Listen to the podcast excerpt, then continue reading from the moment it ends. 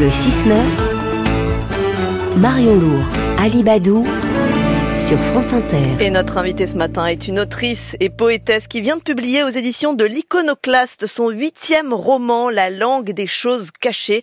Un court récit qui ressemble à un poème très noir, l'histoire d'un jeune guérisseur qui intervient dans le village effrayant du fond du puits, c'est son nom. On ne quitte jamais le fond du puits sur ses deux jambes, c'est ce que vous écrivez. Il est question aussi de viol, de vengeance. Le langage des choses cachées que vous décrivez comme euh, terrible et mystérieux. Bonjour Cécile Coulon. Bonjour. Bonjour. C'est en fait le pouvoir de ce jeune guérisseur qui sait voir qui va vivre ou non, qui sait aussi pour son malheur parfois deviner ce qui s'est produit. Il désirait plus que tout être sourd à ses appels, écrivez-vous. Cette compréhension des, choses cachées, c'est ça le ressort qui fait évoluer votre récit?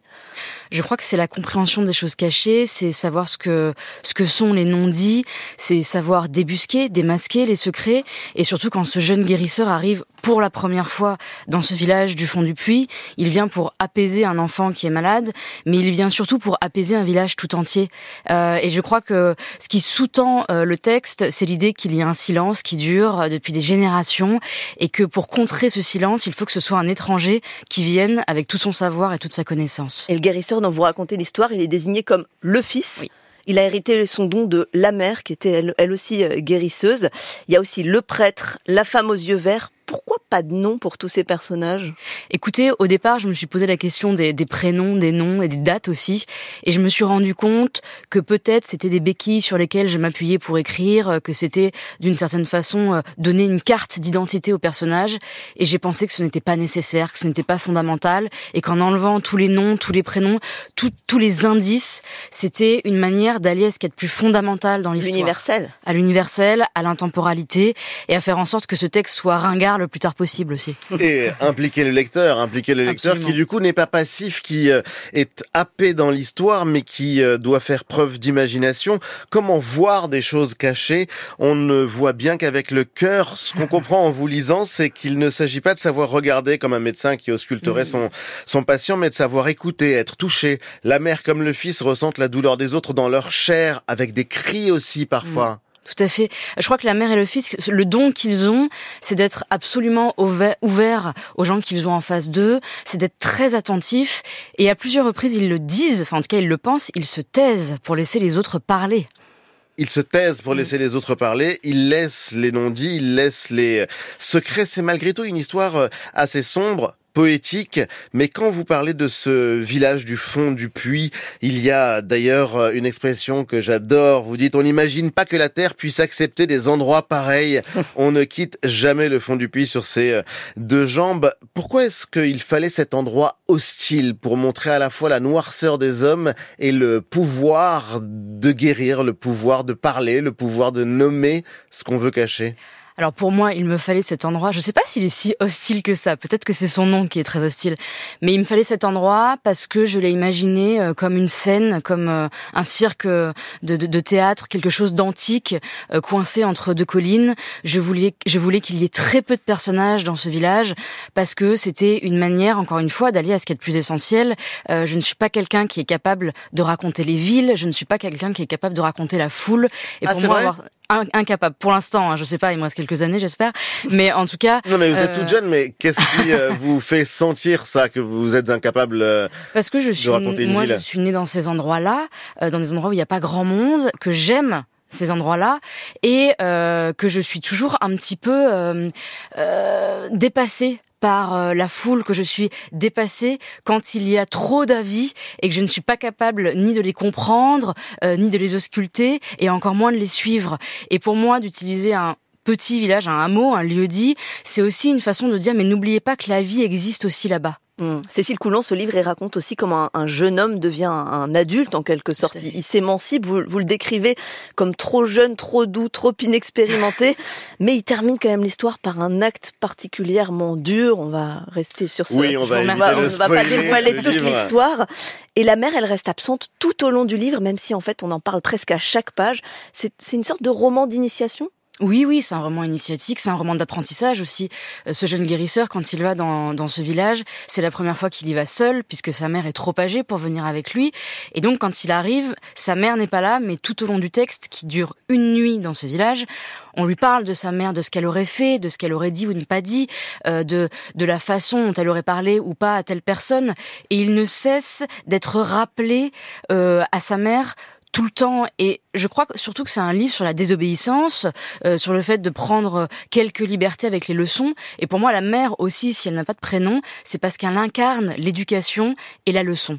La désobéissance, mm. parce que malgré tout, il faut s'opposer, et il faut s'opposer, c'est extrêmement fort dans, dans votre livre, à la violence des hommes, parce que c'est aussi une histoire de la violence, euh, la langue des choses cachées, c'est une histoire qui se répète, qui fait les mêmes victimes, les femmes qu'il faut réparer, comme un piège, c'est un mot que vous employez dans le livre. Et il n'est pas anodin. Oui, oui, tout à fait. Euh, je crois aussi, alors c'est un piège, c'est sur la violence des hommes, c'est sur aussi ce silence qui est la manière la plus efficace de continuer à vivre, mais qui est aussi un formidable conducteur de violence à travers les générations, à travers les familles et à travers les lieux. Euh, dès le départ, au moment de l'écriture de ce texte, je me suis dit, dans ce village, il y a plusieurs familles, et ce qui tient tous ces gens ensemble, de manière assez solide d'ailleurs, c'est le fait que tout le monde sait personne ne dit, mais, mais pour que tout le monde sache, il faut que quelqu'un ait dit. Et est-ce que tout le monde a vécu la même chose? Euh, Est-ce que quelqu'un a commencé à raconter? Et que vient faire ce guérisseur dans ce silence-là? Et ça, c'est aussi le pouvoir de l'écrivain, ou de l'écrivaine en l'occurrence. Vous avez les honneurs euh, du euh, Parisien aujourd'hui en France, où l'on vous décrit comme une jeune fille en feu. Portrait d'une surdouée de la littérature. Vous vous y reconnaissez? Ah, écoutez, euh, si je vous dis oui, c'est très orgueilleux. Si je vous dis non, c'est trop modeste. Euh, donc, euh, je, je, je, je, vois que la jeunesse a quelque chose à jouer là-dedans, même si je ne me sens plus si jeune. je crois simplement que qu'il y a dans l'écriture une manière de se confronter, d'éprouver le monde en permanence, et que c'est c'est c'est cette expérience qui donne la sensation d'être surdoué. Vous y croyez à ce pouvoir oui. de la littérature, du langage et même des mots? Oui, je suis quelqu'un qui lit avant d'être quelqu'un qui écrit. Et je sais que par la lecture, en tout cas, c'est une expérience très personnelle, mais la lecture vous permet de naviguer entre les mondes, de mieux les comprendre, de prendre du recul et surtout d'injecter de la nuance dans tout ce que vous vivez. Hum, Cécile Coulon, vous avez euh, présenté ici même sur Inter une émission qui s'appelait La Source. Quelle est votre source d'inspiration à vous? Vous avez dit plusieurs fois que le point de départ de, vos livres, hum. c'est l'endroit, pas l'intrigue. On parlait là en l'occurrence du, fond du puits, mais il y en a d'autres. Oui, alors moi je commence toujours par écrire avec un lieu. Je ne peux pas écrire un texte si j'ai pas un lieu plus solide que les personnages qui vont l'habiter pour euh, lancer justement euh, mes intrigues. Donc ce qui me euh, mes influences ou mes sources d'inspiration, c'est d'abord les endroits où je suis née, les endroits où j'ai grandi, les lieux que j'ai traversés. Il s'agit toujours de villages, qu'ils soient en montagne, en bord de mer, en colline ou en plaine. Près d'un volcan. Près d'un volcan, au milieu des volcans, parfois le cratère même.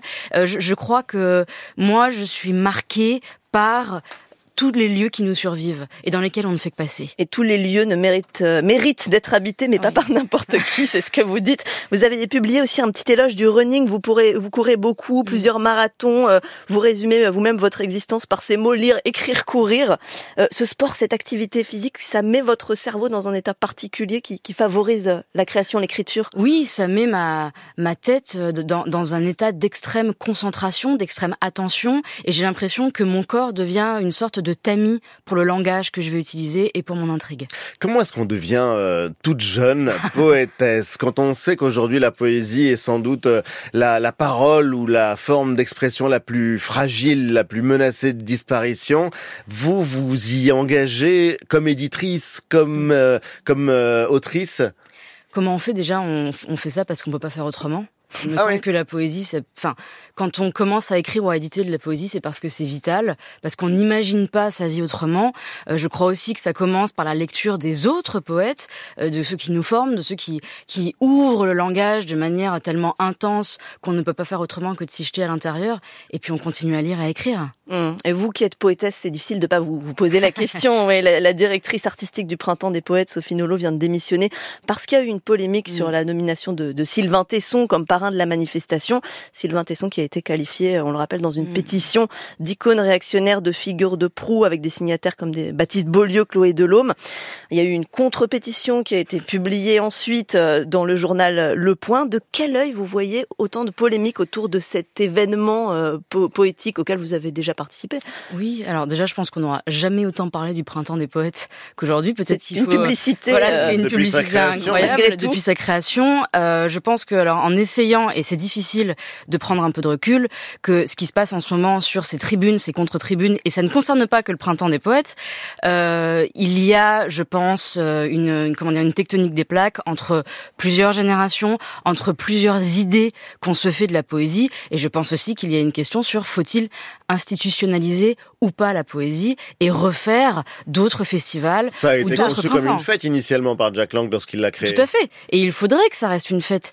Mais est-ce qu'on peut inscrire la politique dans la fête? C'est ça, voilà, de manière générale, est-ce que les options politiques de tel ou tel doivent compter en matière de littérature, de poésie? Écoutez, je ne vais pas vous donner la réponse, mais je crois que c'est la question que pose euh, cette tribune et que pour l'instant, euh, personne n'arrive à se mettre d'accord. On en reparle dans trois semaines. Il y a quelque chose de formidable. J'imagine que quelqu'un qui voyait Zidane mettre des buts à la Coupe du Monde se disait « je veux être footballeur professionnel » et vous? Ah bah moi, euh, en, en 98, je voulais pas être Zidane, mais je voulais être Marguerite Yourcenar. Marguerite Yourcenar. C'est une bonne très, référence. Très bonne référence, effectivement. Cécile Coulon, poétesse et autrice de La langue des choses cachées aux éditions de l'Iconoclaste. On le recommande chaleureusement. Merci à vous, merci, Merci beaucoup d'être venu sur France Inter.